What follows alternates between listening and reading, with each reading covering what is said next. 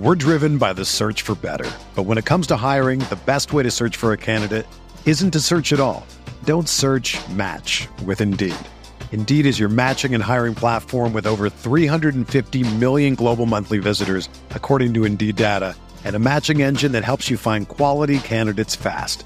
Ditch the busy work. Use Indeed for scheduling, screening, and messaging so you can connect with candidates faster. Leveraging over 140 million qualifications and preferences every day, Indeed's matching engine is constantly learning from your preferences, so the more you use Indeed, the better it gets. Join more than 3.5 million businesses worldwide that use Indeed to hire great talent fast. And listeners of this show will get a $75 sponsored job credit to get your jobs more visibility at Indeed.com slash BlueWire. Just go to Indeed.com slash BlueWire right now and support our show by saying that you heard about Indeed on this podcast. That's Indeed.com slash BlueWire. Terms and conditions apply. Need to hire? You need Indeed.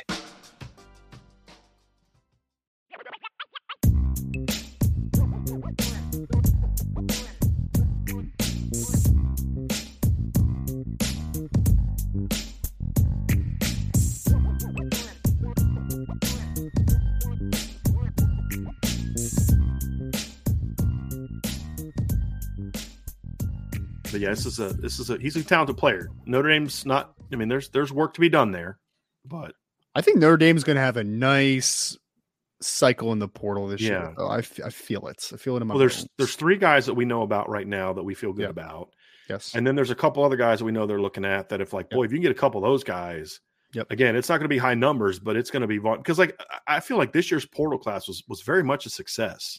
Yeah. and I don't know that a lot of people feel that way because Sam Hartman wasn't as good as we hoped. But I'm like Thomas Harper and Javontae Jean Baptiste were excellent portal pickups this year, like excellent. They were starters on a top 10 borderline top 5 defense this year, Ryan.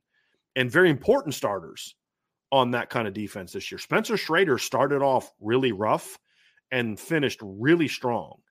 So Yep. I think even though it wasn't, you know, there were some guys that didn't pan out, that's always going to be the case. Yep. I think overall this was a very strong portal class for Notre Dame. When you when you when you look at it, it's just the, it was the- underrated too. It was yeah, and. Sam Hartman not panning out is going to have a lot of people thinking like the portal wasn't good to Notre Dame this year. The portal was. You take take Javontae John Baptiste off this defense. Right. It looks a little different. Now I'm not saying it's, it's still not very good, but he definitely made an impact. He was your best and made this defensive defense end by the end of the year. I mean, he was Yeah. a really good player. So, yeah. Yep. All right. We had a super chat from Raymond Harton. What's up, Raymond? Thank you so much, sir. What's up, IB Nation? Has the quarterback for the bowl game been set? Sorry if I missed it. Go Irish. It might be a more a more interesting question about the Oregon State quarterback depth chart right now, Right. Raymond. But yes, Yep. Well, Ryan, I don't I don't know. We don't know whether Sam Hartman is or is not playing in the bowl game. Last we heard from Marcus Freeman, he said he was. yeah, We've heard until he he might not. I mean, there's but, but again, a lot of that stuff is just I mean, there's so many crazy rumors going around. Like I just is.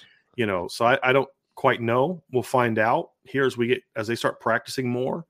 We hope to have more word on whether or not he will or won't play. Sam Hartman will or won't play. And then if he doesn't, then what do you do?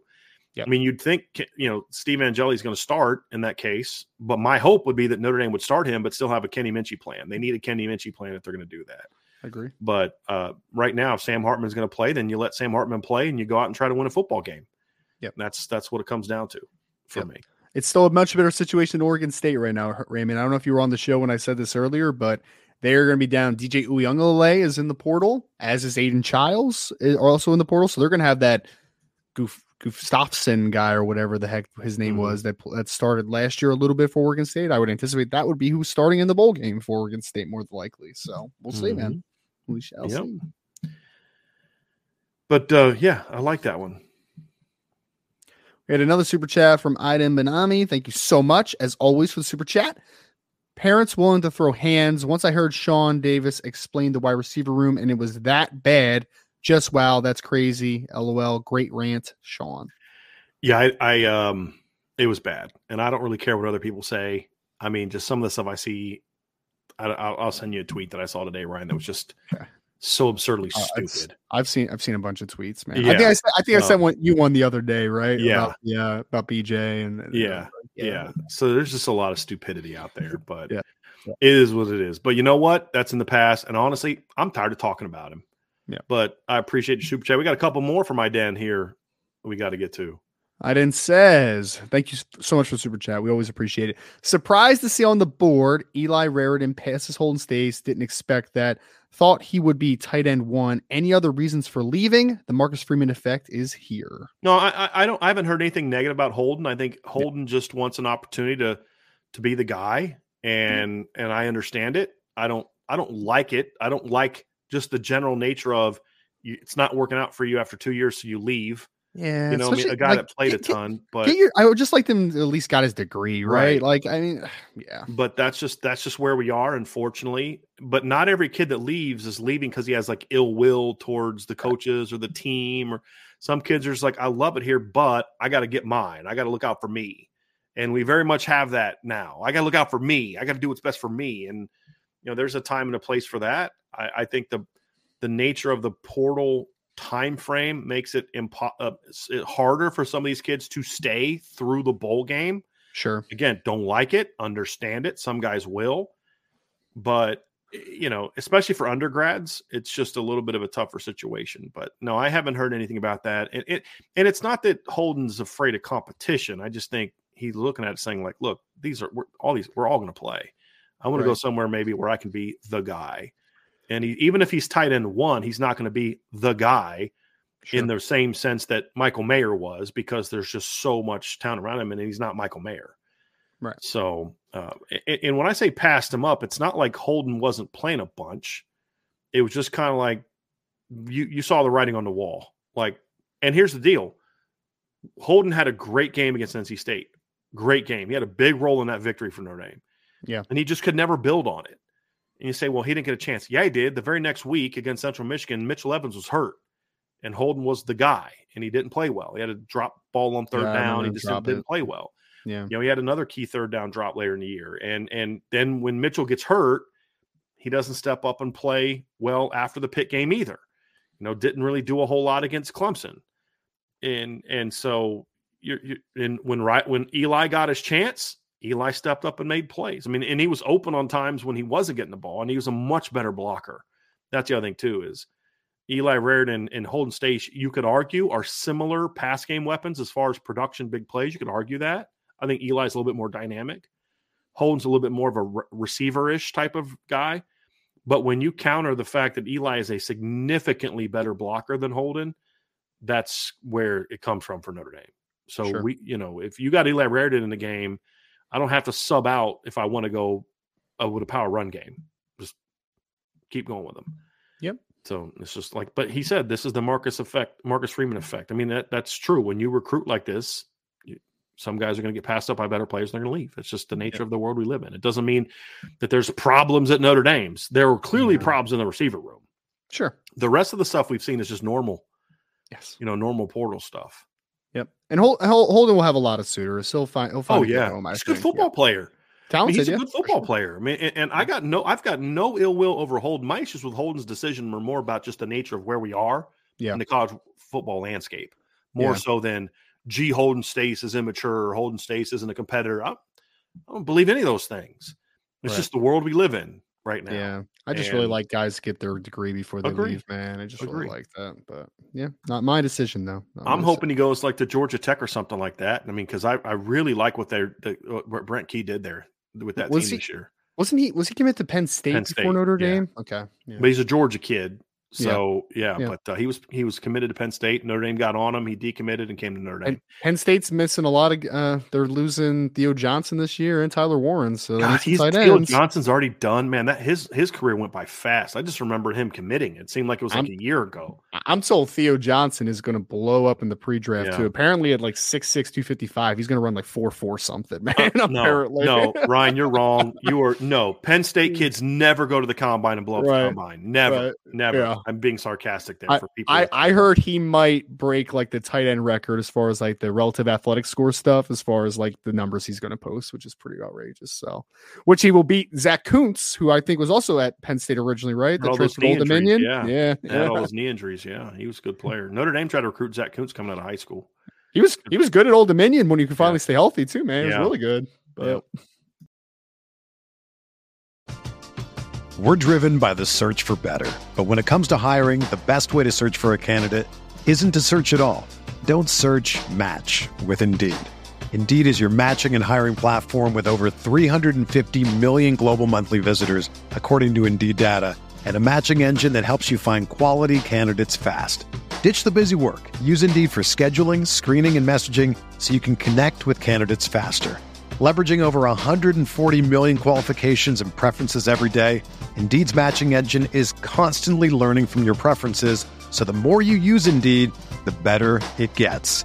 Join more than 3.5 million businesses worldwide that use Indeed to hire great talent fast. And listeners of this show will get a $75 sponsored job credit to get your jobs more visibility at Indeed.com slash BlueWire. Just go to Indeed.com slash BlueWire right now and support our show by saying that you heard about Indeed on this podcast. That's Indeed.com slash BlueWire. Terms and conditions apply. Need to hire? You need Indeed. Another day is here, and you're ready for it. What to wear? Check. Breakfast, lunch, and dinner? Check. Planning for what's next and how to save for it?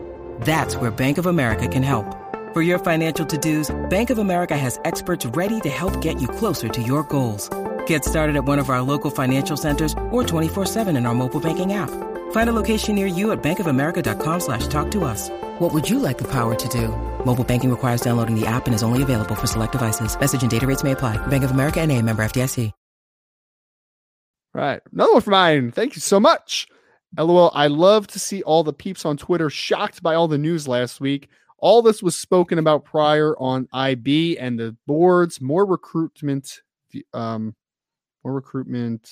I don't New- know what that was. I think it meant to be um yeah. News. More recruitment so. news. Maybe. Okay. Here's the funny thing. So there was like there was a, a, a gentleman, and I'm not meaning to disparage him because he says he listens to the show, and I appreciate all that. But he just jumped on the Yep. boards, and his first post that he ever makes was basically coming at me for the news about Chansi Stuckey, basically saying nobody else is reporting this, so it can't be true. I saw that. Yeah. And so I, mean, I don't care to get into that. But then people start responding to him. Some people didn't respond well. Some people respond with things, and they're like, "Well, we knew this and we knew that." And he's like, "What do you?" He goes like, "What issue with Caleb Smith?" He's like, "What are you talking about?" And like, and I'm like, maybe you sh- you're kind of should be picking up a pattern here, buddy. That all these hmm. people at Irish Breakdown are very aware of all these things that have been going on for the last year, and you had no idea that Right. maybe, maybe this is the reason you should be on the message board at irishbreakdown.com. But the other thing too is like the people like Iden who have been around a long, they know when we're dropping hints on stuff, right? They know when we're like, we can't talk about it right now, but there's more afoot here than than what you guys think. Yeah. That's why I've been a little bit more maybe forgiving of Gerad Parker Yeah. than I might otherwise be in a in a just a normal circumstance because this isn't this is just one example, but there's a lot more behind the scenes going on that if addressed, I think should fix some things, and then we'll truly find out if he is the guy or not at OC. And of course, but this was the big one. It's not even just from the the stuff that was going on with the players, but also just the coaching was subpar. Sure. And and if you want to run cover for that, go for it. But I mean, just watch film. Yeah. I mean, just watch the film. But I appreciate you, man. Tom Connor with the super chat. Thank you, Tom. Did Tommy Rees have a big influence bringing in Chansi Stuckey by memory? Say yes. Am I wrong? I mean, that was the big thing, right, Brian? I mean, well, it was was, kind more of a so. split. It was more so John there. McNulty. So Okay. basically, John McNulty coached Chansi Stuckey in the NFL. John McNulty advocated for Chansi Stuckey to Tommy Rees. So Tommy Rees trusted John McNulty, who then trusted Chansi Stuckey. So it was Tommy. He had a big influence because Coach Freeman ultimately was going to let Coach Rees decide who he wanted.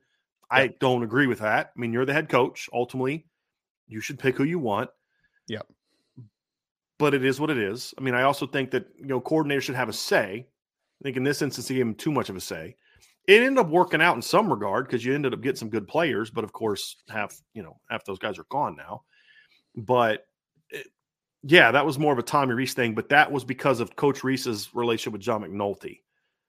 And that's the other. I think that's the other reason too why I I, I think a change needed to be made is because the two people that were responsible for bringing Chansi Stuckey in are not here anymore. So it's kind of like even if the personality stuff wasn't happening, the the coaching was such that if there's someone you think is better, you should always be looking at like to to improve. There's no doubt. Sure. And from what I know of Mike Brown, I'm much more confident that the receiving corps is technically going to be coached at a much higher level and mentally coached at a much higher level next year than they were this year.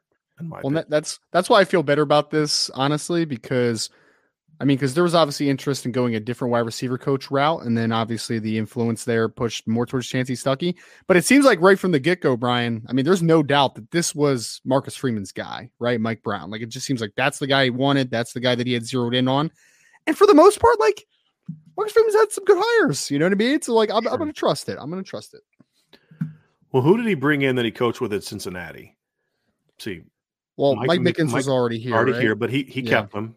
Yep. And then Brian Mason, Gino, Gino, yeah, and Gino. Yep. Two of those three that yep. he worked with at Cincinnati are pretty freaking good. Yeah, Brian Mason G- very good. Yeah. Gino's yeah. a bigger question mark right now.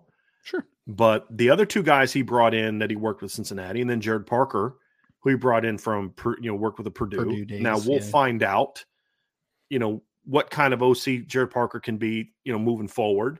But the one thing I, I think we can all agree on, he's a pretty good tight ends coach. Oh, he's a really good tight ends. You know, and, and yeah. so again, as a, just take the the coordinator part out, he was brought here as the tight ends coach. I think did a pretty good flipping job at that position. And and so just as pure position coaches, and he worked with Al Washington for a year. I thought Al Washington did a, did a really nice job this year as a coach. Yep. So none of the guys that he's worked with have done poor jobs outside of you could argue, you know, Coach Guidugli didn't have a great year. But you know, to me, it, it's I, I, somebody asked me about the job that that Gino Guidugli did this year. See if I can find that question. You know, the what's my thoughts on Gino Guidugli? And and I'll be honest, I have a hard time forming an opinion on Gino Guidugli Same. because it's like how much can you really break a six year senior technically, yeah. mentally? I just I mean it could be Coach Stuck or it could be Coach Guidugli's issue. Maybe that's the problem. I I don't know the answer to that. I, I don't know enough about the inner workings of it. I know that Sam Hartman struggled to read defenses the second half of the year. I know he struggled to get out of funks and games. Some of that was there at Wake Forest. It was. I mean, you know, he had a tendency in games where if he threw a bad pick early, it would just kind of snowball. We saw that in his mm. career. Yeah. But you just you kind of hope that there'd be some improvement. But I mean, how much of that can I really put on Gino Guidugli? I don't know. That's the thing is right, and I genuinely don't know, and so I have a hard time really kind of feeling I don't know what to make of Gino Guidugli. I think next year is going to tell us a lot, but then it's like, Yeah. but if they get Riley Leonard, it's like you're in the same boat again. You know, I don't, I don't know how to necessarily evaluate that. Now, if Riley Leonard regresses from what he was in 2022 and early in 2023, then you could start to say, okay, here's a problem, or we, we've Right. identified a problem. But Yeah. Well, Yeah. I I think it's going to be more more sim. Uh, Riley Leonard's system is a lot more similar to Notre Dame's than Agreed. what Wake Forest was to Notre Dame's, right? So I think there's going to be a little more with what we think Gerad Parker wants this offense to look like. exactly. I would agree. Yeah. I think he, it's to your point, Ryan. It is definitely an easier transition as the offense was in 2023. right. So So I, I, think we're going to see yeah. Gerad Parker kind of meet Riley Leonard more in the middle because Yeah. I think Riley Leonard is more of what Gerad Parker wants in a quarterback a guy Sure. that can sit in the pocket and hurt you, but also Yep. can do damage with his legs when things break down or some design runs. Because again, right now we've known Gerad Parker to go after two quarterbacks one Yes. transfer, one high school. Riley Leonard, Deuce Knight.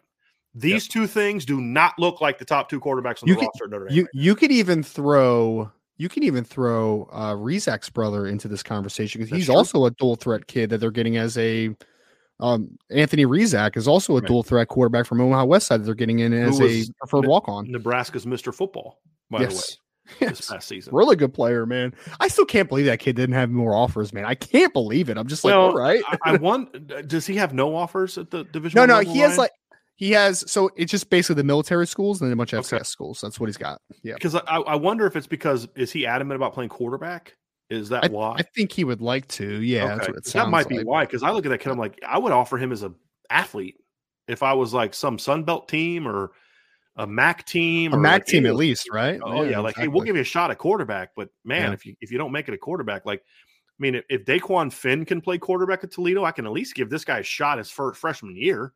Yeah. and see if he can Yep. stick or not. And if he can, I can go have him play somewhere else. Did you see that interception he threw at the end of that game? Dequan Finn. Yeah, I Oh, saw it. it Yeah. rough. What a great Yeah. win for the fighting Chuck Martins. Dude, I So couldn't believe happy- it, man. I thought Toledo so was going to win that game kind of handedly because they were in Mi- the they were, oh, Miami Ohio had their backup quarterback in Yeah. too, and Miami yeah, won that game handily, at Yeah, least at the I end, meant. anyway. that's what I meant. Yeah, No, I know. You said you thought Toledo was going to win handily. I Oh, yeah. agreed.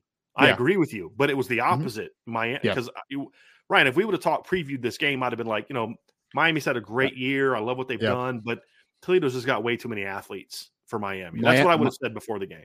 Miami Ohio's got some defensive linemen, by the way, Yeah. man. The Caden Woolard kid is a 6'5", 255 pound sophomore. He played at uh, what's what's Tommy's former school, Ma- Mas- Massillon, or how, how do you pronounce that?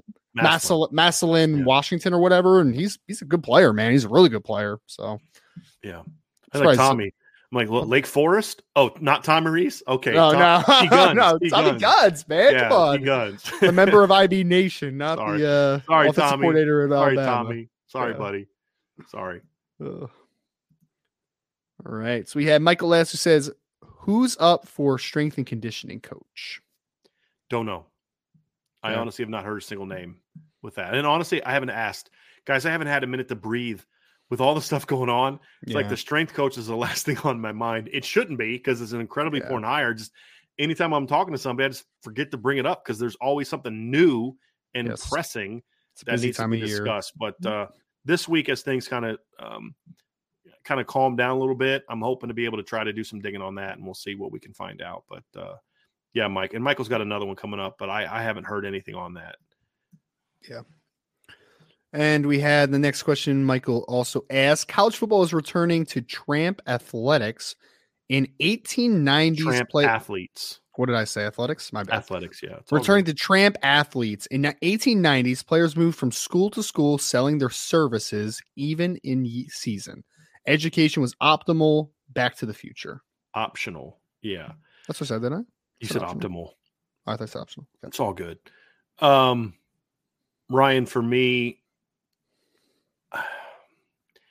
this is a two way street, and it's and it's bad both ways. Mhm. because there's just this opinion that fans have, and it's understandable that these kids are just jumping in the portal, and a lot are. But there's also a lot of kids being told to jump in the portal. They're being told they don't have a home. That they, hey, you're not going to play for us. You need to transfer. That's happening a lot more than you think. Don't assume that every kid that jumps in the portal is just some kid that wants an NIL payout. He wants more playing time and opportunity. He wants all these things. That is certainly true, and there's a, a, a lot of kids that are looking for that. But there's a lot of kids as well that are being told you don't have a home here anymore. And so you know you you've got to find somewhere else to go.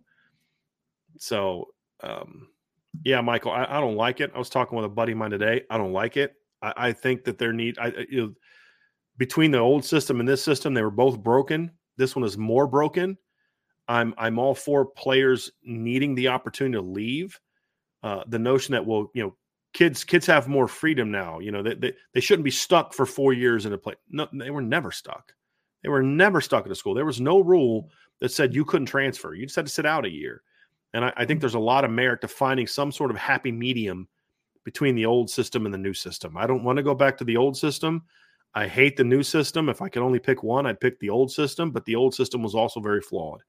They need to completely rethink this because this is just not good for the game. But more importantly, this isn't good for young people.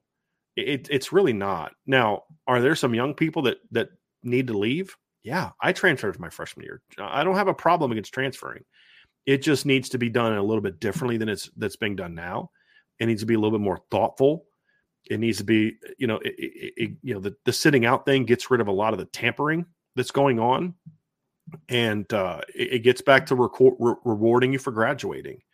As I've said before, one thing I would do is if you redshirt, if you know for whatever reason, you can get that year back. You know, sitting out, you know, you have to sit out. You can get that year back if you graduate.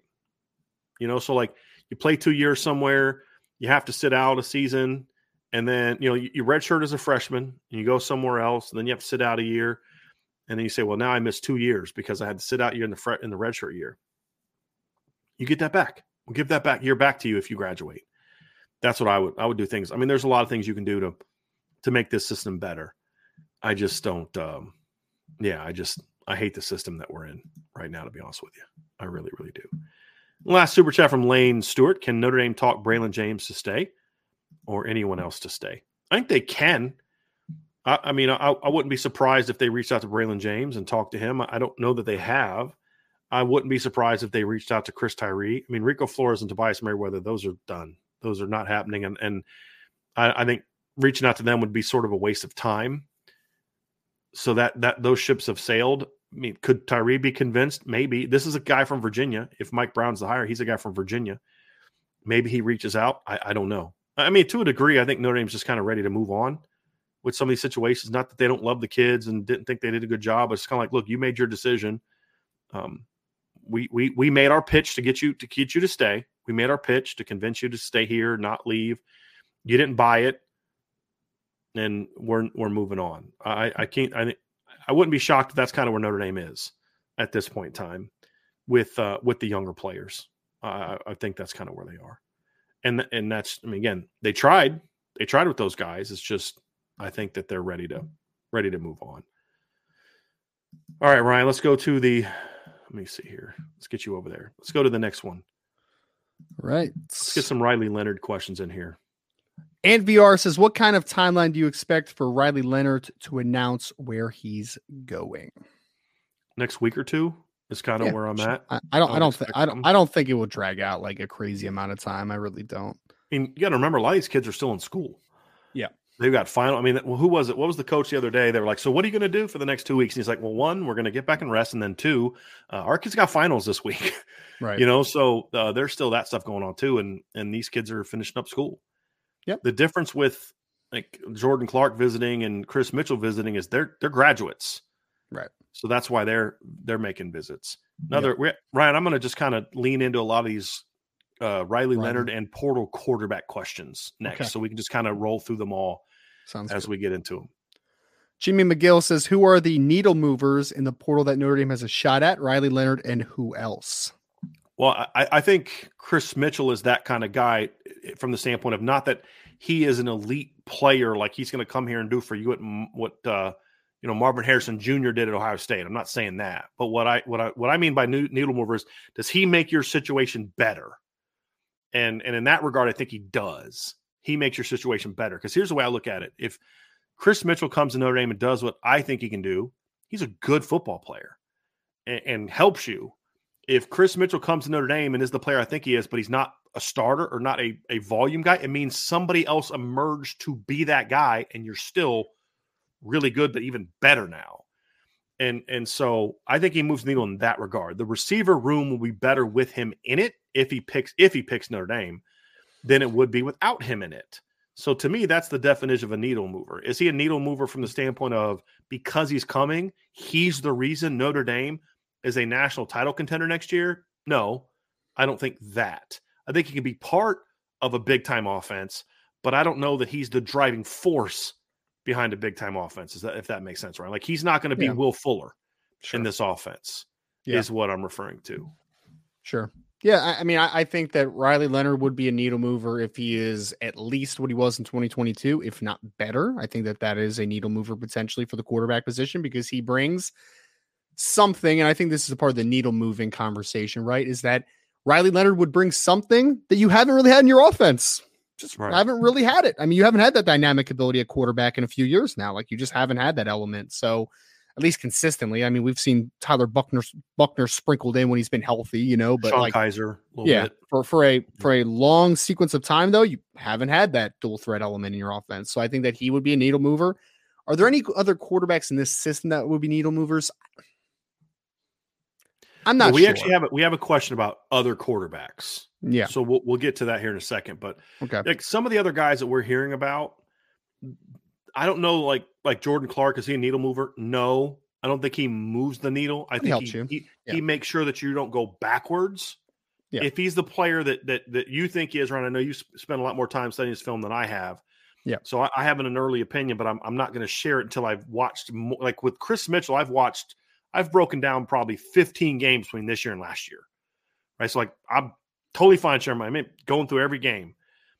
Jordan Clark, I watched like one and a half games. Saw some things I like. Some, so I'm going to hold off on that. I know you watch them a lot, and yeah. you really like them. Does he like move him, the yeah. needle? No, but he makes sure that you don't take a step back at nickel, where I think you were pretty good at nickel this year. He makes sure you don't take a step back, and you know. So that, does that needle moving the needle? No, but yeah. it, in some instances, right, it's okay to make sure that the needle doesn't move negatively. Sure. Right. Like that's so. I mean, it's it's it's kind of there's different different transfers for different things. Are, are there some other needle movers that they have a shot at? There's a couple wide too, receivers that could fill, fill, yeah. fill that void. Do they have a shot at those guys? It's a little early for that. I mean, some of these yeah. guys are just jumping in the portal, like the kid from Tulane's just jumping in the portal. Does Beaux Collins move the needle if there's injuries? Yes, but if everybody's healthy, he just sustains. no. Yeah, right. Yeah. Uh, you know, so so I mean, does does RJ Oben move the needle? From the standpoint of again, it's just it's just like this. It's making sure that the needle doesn't go backwards after losing Javontae Jean Baptiste, right? Like that's what it would be for me. So, and those guys are important. Those are important players to have. Are there any guys that I've seen right now that are like, wow, like could could is there anybody I've seen on the D line that would do for Notre Dame what Braden Fisk might have been able to done for do for Notre Dame? No, maybe, maybe Walter Nolan, but that's yeah. But I mean, happen, as far so. as they have a shot, at, right, right, right, right. Walter Nolan could move the needle a little bit. Yes. Uh, no, I, I don't think so. I mean, look, guys, the needle is going to be moved next year by the quarterback, and then by what you develop on your roster. Like, there's no left tackle that like if no if there's a uh, if there's a big time left tackle out there that could come in and be the guy for Notre Dame next year, I'd look at him. Yeah, but who is that guy? Th- th- those guys don't get in the portal very often, and when they do, they're highly coveted, and the the price You're, tag to get those guys is quite un- high. Unfortunately, even if you get a really because I I do actually think there's a couple good left tackles that are in the portal, but like you're they're going to be replacing Joe Alt. So regardless, right. they're taking a step back. it's right. not like you're like upgrading the left tackle position. But you're just hoping that it doesn't drop off drastically is right. what you're hoping for right now. But those guys are expensive. And that, that's that's the reality of it. And that's that's what Notre Dame is dealing with here. So again, it, Notre Dame in the portal is maybe going to get one truly big needle mover a year, maybe. Yeah. It really comes down to plugging holes finding fits, you know, having guys can be really good bridge guys to what you have coming along. If you know, Riley Leonard to me, well, Riley Leonard to me on my initial film study is more of a needle mover than Sam Hartman was. Like I said, I had to I had to be convinced about Sam Hartman. Riley Leonard, and I say that because Riley Leonard can do more things outside of the system. And that's the difference with a quarterback like him and a quarterback Sam Hartman. Sam Hartman, if the system is working, is very good. But if the receivers aren't playing well, if there's injuries at receiver, if the old line's not playing well, there's not a lot he can do about that. Riley right. Leonard can, right. and that's the biggest difference. So that's not a shot at Sam Hartman. It's just breaking down the difference in that type of player. So and, and you know, Sam Hartman was great in the system he played in. Yep. But it's just it's just a little bit of a different animal. When you need mealtime inspiration, it's worth shopping Kroger, where you'll find over 30,000 mouthwatering choices that excite your inner foodie. And no matter what tasty choice you make, you'll enjoy our everyday low prices, plus extra ways to save, like digital coupons worth over $600 each week. You can also save up to $1 off per gallon at the pump with fuel points. More savings and more inspiring flavors make shopping Kroger worth it every time. Kroger, fresh for everyone. Fuel restrictions apply. The regular season is over, but that doesn't mean shopping for tickets has come to an end. Notre Dame still has a big bowl game coming up. It's also holiday season, which means plenty of amazing concerts and shows, and you'll need tickets, especially if you're a last minute shopper like me. And if you are in need of tickets, Game Time is the place to go. With killer deals on last minute tickets and their best price guarantee, you can stop stressing over the tickets and start getting hyped for the fun you'll have. Forget planning months in advance. Game Time has deals on tickets right up to the day of the event. Get exclusive flash deals on tickets for football, basketball, baseball games, concerts, comedy shows, theaters, and more. The Game Time guarantee means you'll always get the best price. If you find tickets in the same section or and row for less, Game Time will credit you 110% of the difference. It's the fastest growing ticket app in the country for a reason. Get images of your seat before you buy so you know exactly what to expect when you arrive. Buy tickets in a matter of seconds, two taps, and you're set. Tickets are sent directly to your phone, so you never have to dig through your email. Snag the tickets without the stress with Game Time. Download the Game Time app, create an account, and use code IRISH for $20 off your first purchase. Terms apply. Again, create an account and redeem code IRISH for $20 off. Download the Game Time app today. Last minute tickets, lowest price, guaranteed. That's gametime.co. We had Pete who said, Who are the best player comps for Riley Leonard? That's a great question. Somebody asked me this, and, and I said, Look, he is, and this is gonna this is gonna upset some people because this kid is just so alienated Notre Dame fans. But if we could just kind of go back to to me, he's a more natural throwing version of what we thought Phil Jurkovec was going to be at Notre Dame, in my view. I think he's a little he's faster than Phil Jurkovec was, and he's a more natural passer. But as far as how he impacts the game, it's similar to what they thought they were getting in Phil Jurkovec, right? Mm-hmm. Like a big, tall quarterback that can sit in the pocket and make plays, but also do damage when the game breaks down. Now, their skill set is not a direct correlation. I think Riley's a little bit more fluid athletically. Phil was a little bit more physical and stronger. Riley has a little bit more speed. Phil had a bigger, bigger arm down the field. Riley's a more natural thrower of the football, in my opinion. So I'm not talking direct skill set for skill set comp. It's more about how they impact the game, is is what I'm looking at there.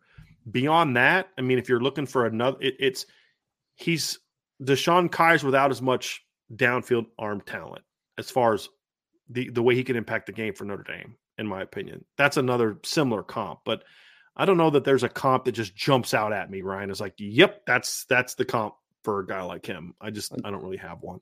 From a height, weight, speed perspective, and ability to be a little bit of a dual threat, I kind of thought a little bit of Ryan Tannehill when he was at Texas A&M because he was a wide receiver early on in his career when Jerrod Johnson was there playing pretty well, and he was kind of that kid. I was just actually just looking up his rushing stats as last year. So he had, he had over 300 yards, 5.3 yards a carry, four touchdowns. So he doesn't run as much as Riley did. Obviously I mean, Ryan Tannehill didn't run as much as Riley does, but he, Ryan Tannehill was 6'4, 220, ran in the four sixes. Like there's some similarities, I think, there from a physical perspective, physical talent perspective, potentially. And Ryan Tannehill was also like one of those guys that his arm was good. It was plus, from a college perspective, but it was, you know, pretty, it was solid to good on the NFL level. It wasn't like a howitzer, but it was a good live arm, you know, like it was above average. We have a portal question here, Ryan. Another portal question here. Pete says, nice article on Chris Mitchell. Interesting prospect. What are some of the other names in the wide receiver portal that seem more intriguing for Notre Dame? Any chance ever anyone opts to come back?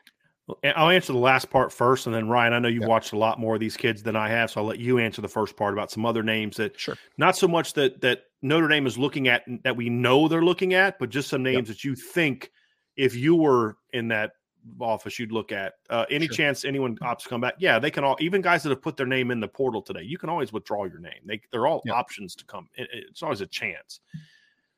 I just I just don't know that Notre Dame is going to necessarily go that route. You know, maybe they mm-hmm. talk to Chris Tyree again, and maybe he can, you know, the new coach could connect with him. You know, maybe they talk to Braylon James again. Those are the two most likely options at this point in time. Um, yeah. The other two, as I said before, are not are not options. I mean, they're, they're the, the ship has sailed, in my opinion, on yep. those two. Well, a couple wide receivers uh, that I would keep an eye on if I was Notre Dame. Two, I think, well, one definitely makes a lot of sense, and he's a graduate from Vanderbilt. Will Sheppard, he's an outside receiver listed. He's listed like 6'3, 190. He's probably more in the six foot two and a half range, probably closer to 200. But he's that boundary receiver, big body, good catch radius, physical type of kid on the outside. I don't think he's necessarily a burner, but he's got a huge catch radius and he really plays through contact well. Another one, if Notre Dame's looking for a guy that's more of a dynamic space player, there's an underclassman out of Vanderbilt as well, Jayden McGowan, who's in the transfer portal as well. Now he's small; he's more like the Chris Tyree size of a wide inside receiver, but that kid is dynamic in space. You can give him jet sweeps, you can throw him screens, he can make some work after catch. But another guy that really has popped to me that I've really liked watching Michael Pratt over the last couple years, especially this year, is Chris Brazzell Jr., who's an outside receiver. He's listed at like 6'5, 195 pounds, 200 pounds. The kid is super long, The kid can run for days. He's like a greyhound playing outside the numbers. So I think that he potentially could take the top off a little bit. Again, he's an underclassman. I have no idea if he's even a guy that Notre Dame could even get into school. I have no idea if he's a good student. No idea at all. But I already mentioned Deion Colzie is really your only outside receiver that brings that high level length and explosiveness down the field right now with Braylon James transferring, with Tobias Merriweather transferring. I think Chris Brazzell would give you that potential outside the, the numbers type of, of talent. But I mean, there's a lot of guys out there right now. I, I think that there's it's a really good wide receiver market in the yeah. transfer portal. But the two Vanderbilt kids and then Brazzell out of Tulane are guys that ha- would have my interest right now. Somebody asked this, Ryan. Um, we have a couple couple more questions about Riley Leonard. Somebody says, any yep. idea where things stand with Riley Leonard? I mean, they're pretty much where they were last week. Notre Dame is he's their top portal That's option. Yep. There's some things Riley Leonard has to finish up at Duke. There's a couple other schools talking to him. Uh, we think Notre Dame is in a pretty good spot for that one right now. And then there was another question down here that I wanted to get to about Riley Leonard from Stubcast, who is literally, okay. I'm not going to say it. I'm going to be nice. So uh, would you personally want Cam Ward or Riley Leonard? For me, Ryan, it's Riley Leonard. I think Riley in Leonard, this offense, it's Riley Leonard. Exactly. Yeah. Riley yeah. Leonard is much more of a fit for this offense.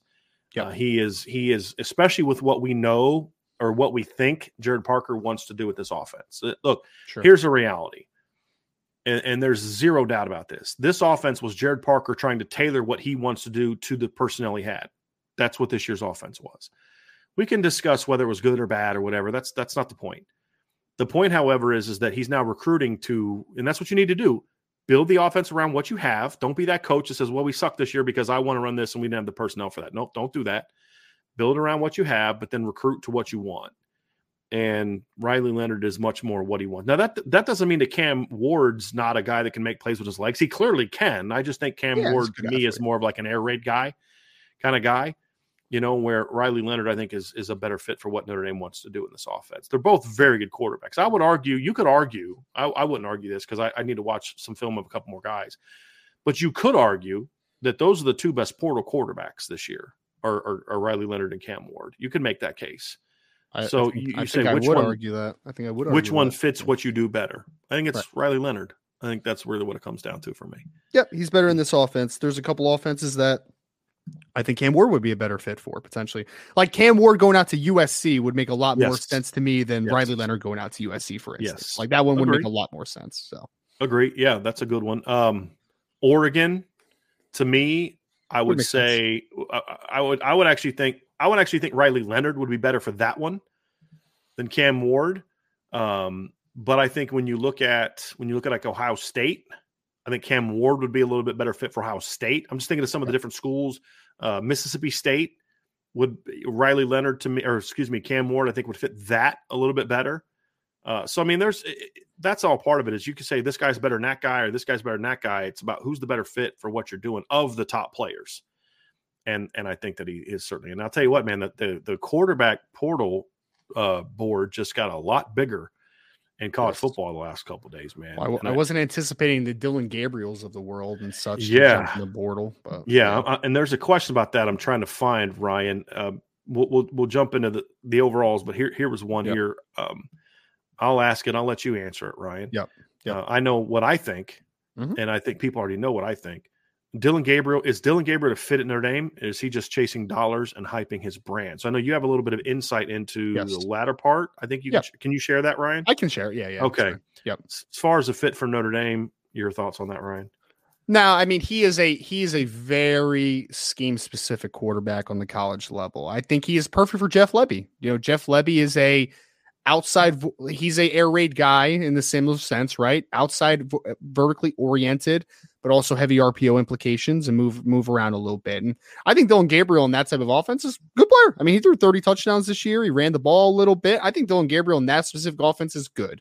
For notre dame nah i don't think he fits what notre dame wants to do. So i would be a pass for me. Now the second part ryan about is yeah. him jumping in the portal just him chasing dollars and hyping yeah. the brand.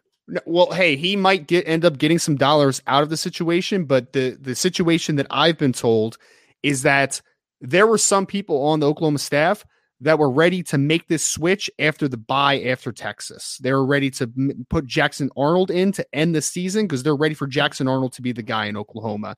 So this is just, I think, a simple situation of Dillon Gabriel was a Jeff Lebby guy. Jeff Lebby guy. And that's why he started all year. That's because that's Jeff Lebby's dude. He'd been coaching him since he was at UCF. That was his guy. Once Jeff Lebby left, I think it was all but a foregone conclusion at that point that it would be time to turn the page to the Jackson Arnold era. Because Yep. I'm told that a lot of people are very high on Jackson Arnold in that program.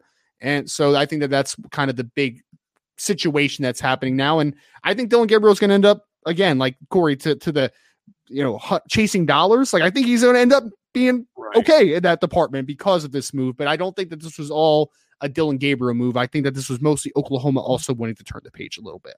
And and here's here's also the challenge that Oklahoma faces, Ryan.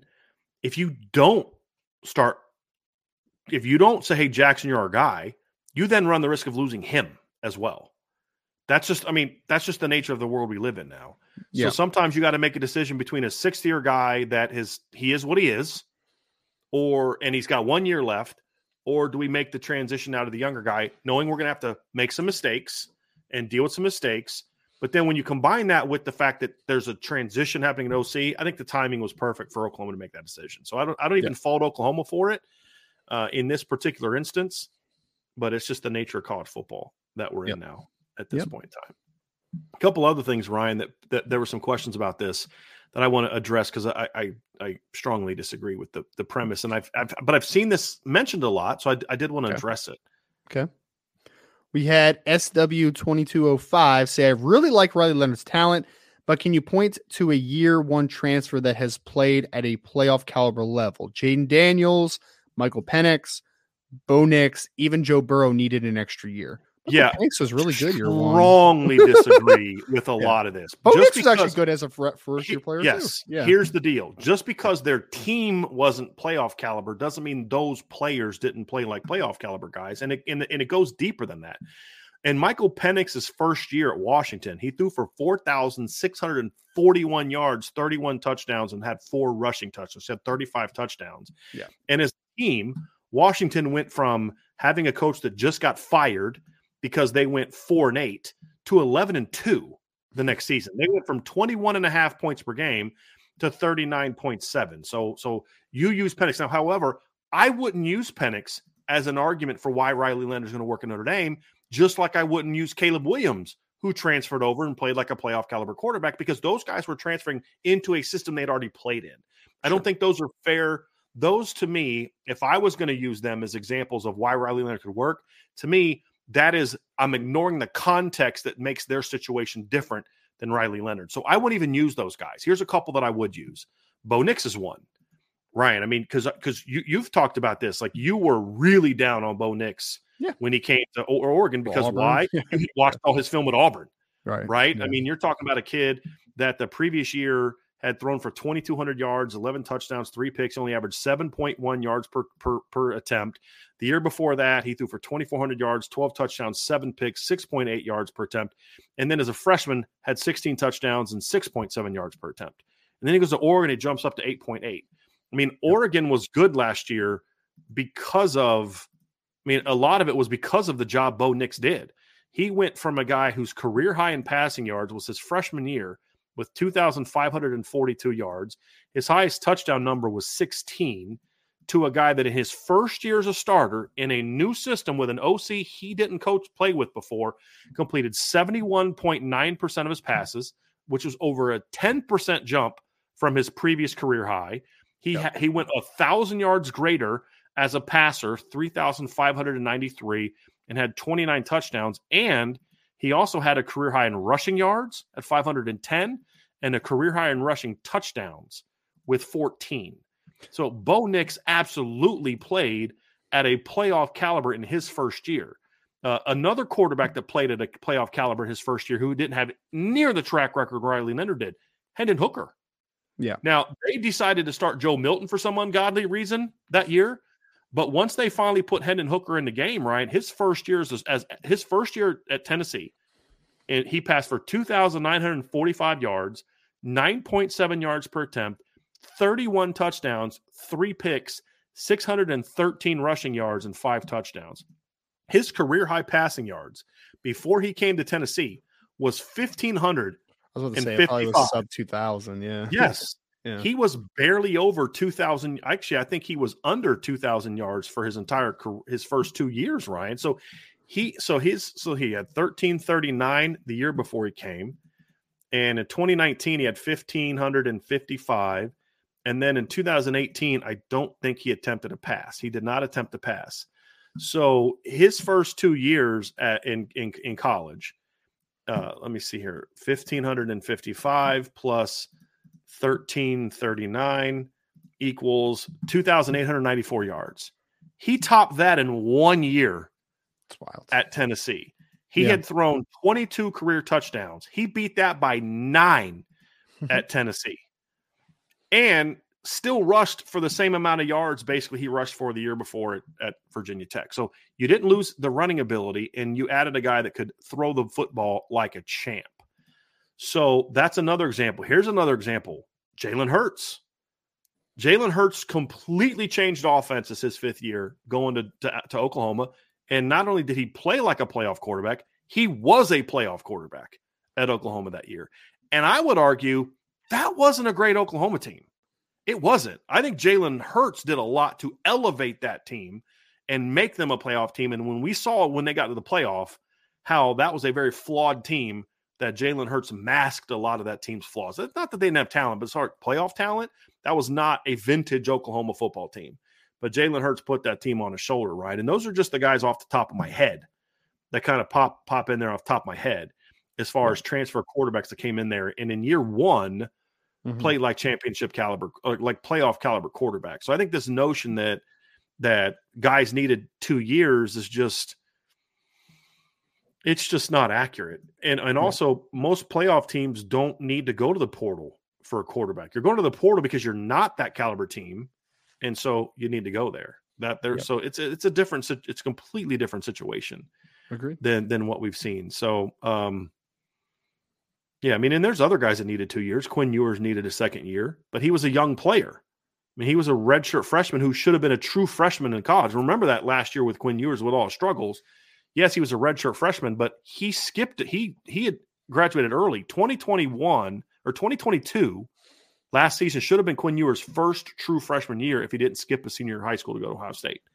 Yeah. So it's a different situation because he was a younger player. So I, I think there's plenty of examples. And then you know, like Cam Ward needed a second year, but that's because he was making a jump from FCS to Power Five. So there's there, every circumstance is different. Yep. Will Riley Leonard be that guy? I don't know. I'm not going to sit there and promise you guys that Riley Leonard is going to play like a Power Five playoff quarterback next year. I'm not guaranteeing you that. What I am saying, however, is he is absolutely has the kind of talent, and and I'm more certain that he can play like a playoff caliber quarterback next year than I am that Steve Angeli, Kenny Minchey, or CJ Carr can play like a playoff caliber quarterback next year. Now, Next could those guys yeah. potentially, if they have a breakout? But I, I know what Riley Leonard can do against a defense like Notre Dame. I know what Riley Leonard can do against Clemson. I know what Riley Leonard. Look, Riley Leonard needed Sam Hartman being Hercules at the end of that game to to to for Duke not to win that game. They beat Clemson, and when he got hurt against Florida State, they were winning against Florida State when he got hurt, and he was doing that on one leg. So this is a kid to me that um, has proven himself. Does that mean he'll be a playoff caliber quarterback? No, it doesn't guarantee that. It just if you're a betting man and you had to lay odds on who if if this was a Vegas thing, who would have the highest odds if they say which Notre Dame quarterback's going to play like a playoff caliber quarterback in 2024? Riley Leonard's going to have way higher odds than the other guys. Now, if we're talking about for the future, different story. Could Kenny Minchey or CJ Carr be that guy next year? Sure, they could. But when was the last time you saw a team with a true freshman quarterback go play for the college football playoff? Happen a ton, Right. Right? So who who what what grade are the four quarterbacks in this year's? So you have Michigan's a number one, their guy's a third year guy, Junior, yeah. right? You have number two Washington, their guy's a sixth year guy, I believe. I think so, yeah. Yep. Quinn Ewers is a third year guy. Yep. Should be a second year guy, but again, he did have an extra year of college football under his belt. And then Jalen Milrow is a third year guy, I believe, as well. Yes. Yep. So- redshirt sophomore, but Right. third year guy. Yep. Right. So, you know, you don't have any of those guys in this. And, and then the, the team that should have got in their quarterback's a sixth year guy. You know, uh, the team that's number six, Georgia, their guy's a third year guy. So, I mean, who was not who ended up being number seven? Ohio State. There's a third year guy. So I mean, there were none of those teams were going out there. I mean, so I could point to that and have more evidence of that this season than guys, you know, portal guys not being that guy in year one. So, but I've seen that a lot, Ryan, and and, and I understand it. And I think because of the the guys that are playing, so because I don't know how many people paid attention to Michael Penix last year, but I'm telling you, yeah. he, he, he, a matter of fact, right, he's actually was. Oh, and and by the way he wasn't nearly as good as he was this year, but Jayden Daniels was pretty freaking good in his first year at LSU. Yeah, he was good. Yeah, he was good. I mean, he passed for 2,900 yards and, and 17 touchdowns, only three picks, and he rushed for 885 yards and 11 touchdowns. He wasn't great, but I mean, he's still good though. He was a pretty good player for them last yeah. year. And uh, you know, when when they lost games, it you know, I know he got a lot of the blame because that's just the way it is for quarterbacks. But you know, J- Jalon Daniels was a pretty good player in his first year too. Well, I mean, if if you would let uh, LSU fans run it, then uh, D- uh, Garrett Nussmeier would have been the starter to true. start this season, which would have very been very true, stupid, but yeah, very true, very true. I mean, yeah, no, but fa- fair question. But I I just wanted to kind of kind of explain that because I have seen quite a few people bring that up, and it's you know because I, I think it's a fair question to ask, Ryan, because you need to be able to look at trends. Like, okay, you're at you're you're thinking you're going to do something that nobody else has ever done, maybe everything has to happen a first time somewhere. So yeah. I, I, think it'd be a fair question to ask. I just I just don't think it's I just don't think it's accurate. Right. We had a super chat from Paul Olmstead. Paul, thank you so much. Sorry if this has been brought up, but I just got here. What is your take on why Kyle McCord from Ohio State jumped in the portal? Paul, you're on the message board, you would know exactly why he jumped into the oh, Paul portal is, last week. Oh, Paul is on the message board, actually. Yeah. Oh. Yeah. I, I, mean, so I can put it on the universe. I had put a, a little intel on some of the the por- transfer portal quarterbacks that were potentially going to be in. That was before even Riley Leonard was in, Cam Ward, like a couple of the guys that were had even declared yet. I mean, Paul, basically, Ohio State wasn't sold on Kyle McCord. They just weren't. They just weren't. That's where you were, and they were going to be doing their due diligence in the portal and I think there was kind of a signal of like, you know, Kyle, uh, catch, catch the hit there, right? That they're doing their due diligence in the portal. They're not doing it to just bring in a young guy to improve the depth of the room. There was some serious concerns of whether Kyle McCord is that guy for Ohio State moving forward. There, I think there's kind of a mix in that building as of if he was the guy or he wasn't the guy. And I think he caught the hints. He entered the portal and he's going to take his game uh, somewhere else. That's that's what the situation is. It's very simple, man. Ohio State wanted to upgrade the quarterback uh, quarterback room through the portal, and Kyle McCord decided that he wasn't a part of the future plans. That's that's it, man. Yeah. Nothing I, super controversial there either. Yeah, I mean, just that no. is what it is. So again, I don't, I don't love that that's the way it is nowadays. But look, if you're going to go try to replace him, then he has the right to leave. I mean, it's a two way street, right? I mean, yeah. Oh, I don't the, mind him making he, the move he, at all. He's only making the move because they're using the system to go get somebody else. In the old system, Kyle McCord stays and he gets better and he develops. And I think this is a bit of a panic move by Ryan Day, to be honest with you. And uh, instead of just you know coaching the kid up and getting him ready to go, it's like let's go try to you know find a, a quick fix. We'll see if it works or not. It's going to be interesting. There's no doubt about that. By the way, here's a hold on a second. Um, Justin Fields I believe, also was a guy that um, wasn't he in the 2018 class?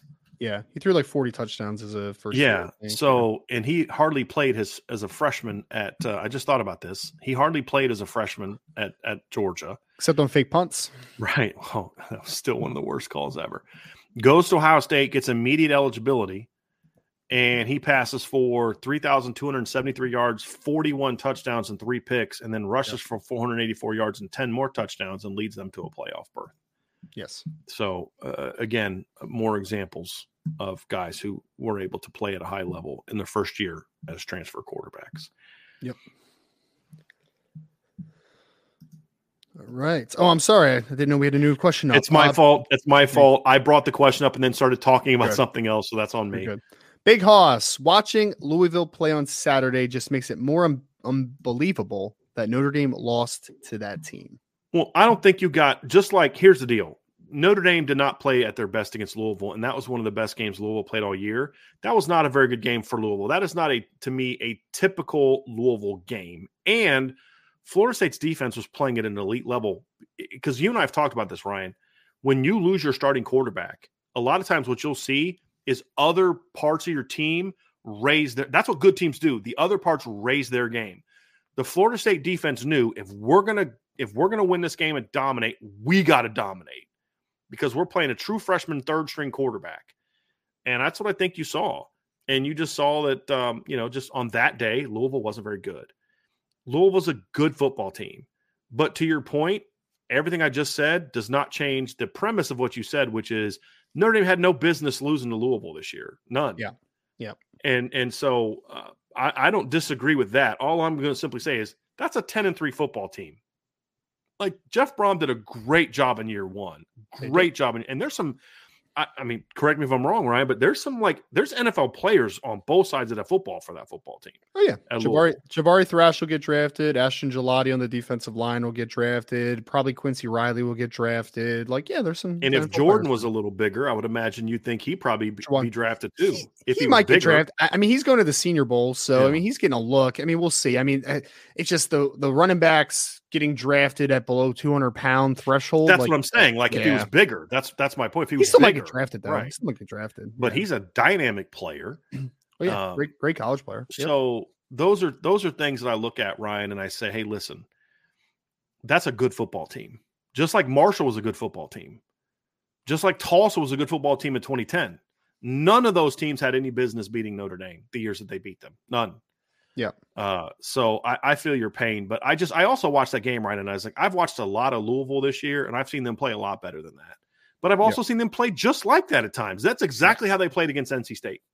It's just that NC State isn't as good as Florida State and couldn't take advantage of it. I think it's very easy here, Big Haas. One, it's college football; anything could happen. It's literally like it's so volatile nowadays. But Louisville's a good team. Notre Dame was a more talented team. Right. Louisville played well. Notre Dame did not. And on that Florida State game, Florida State's defense played a great game.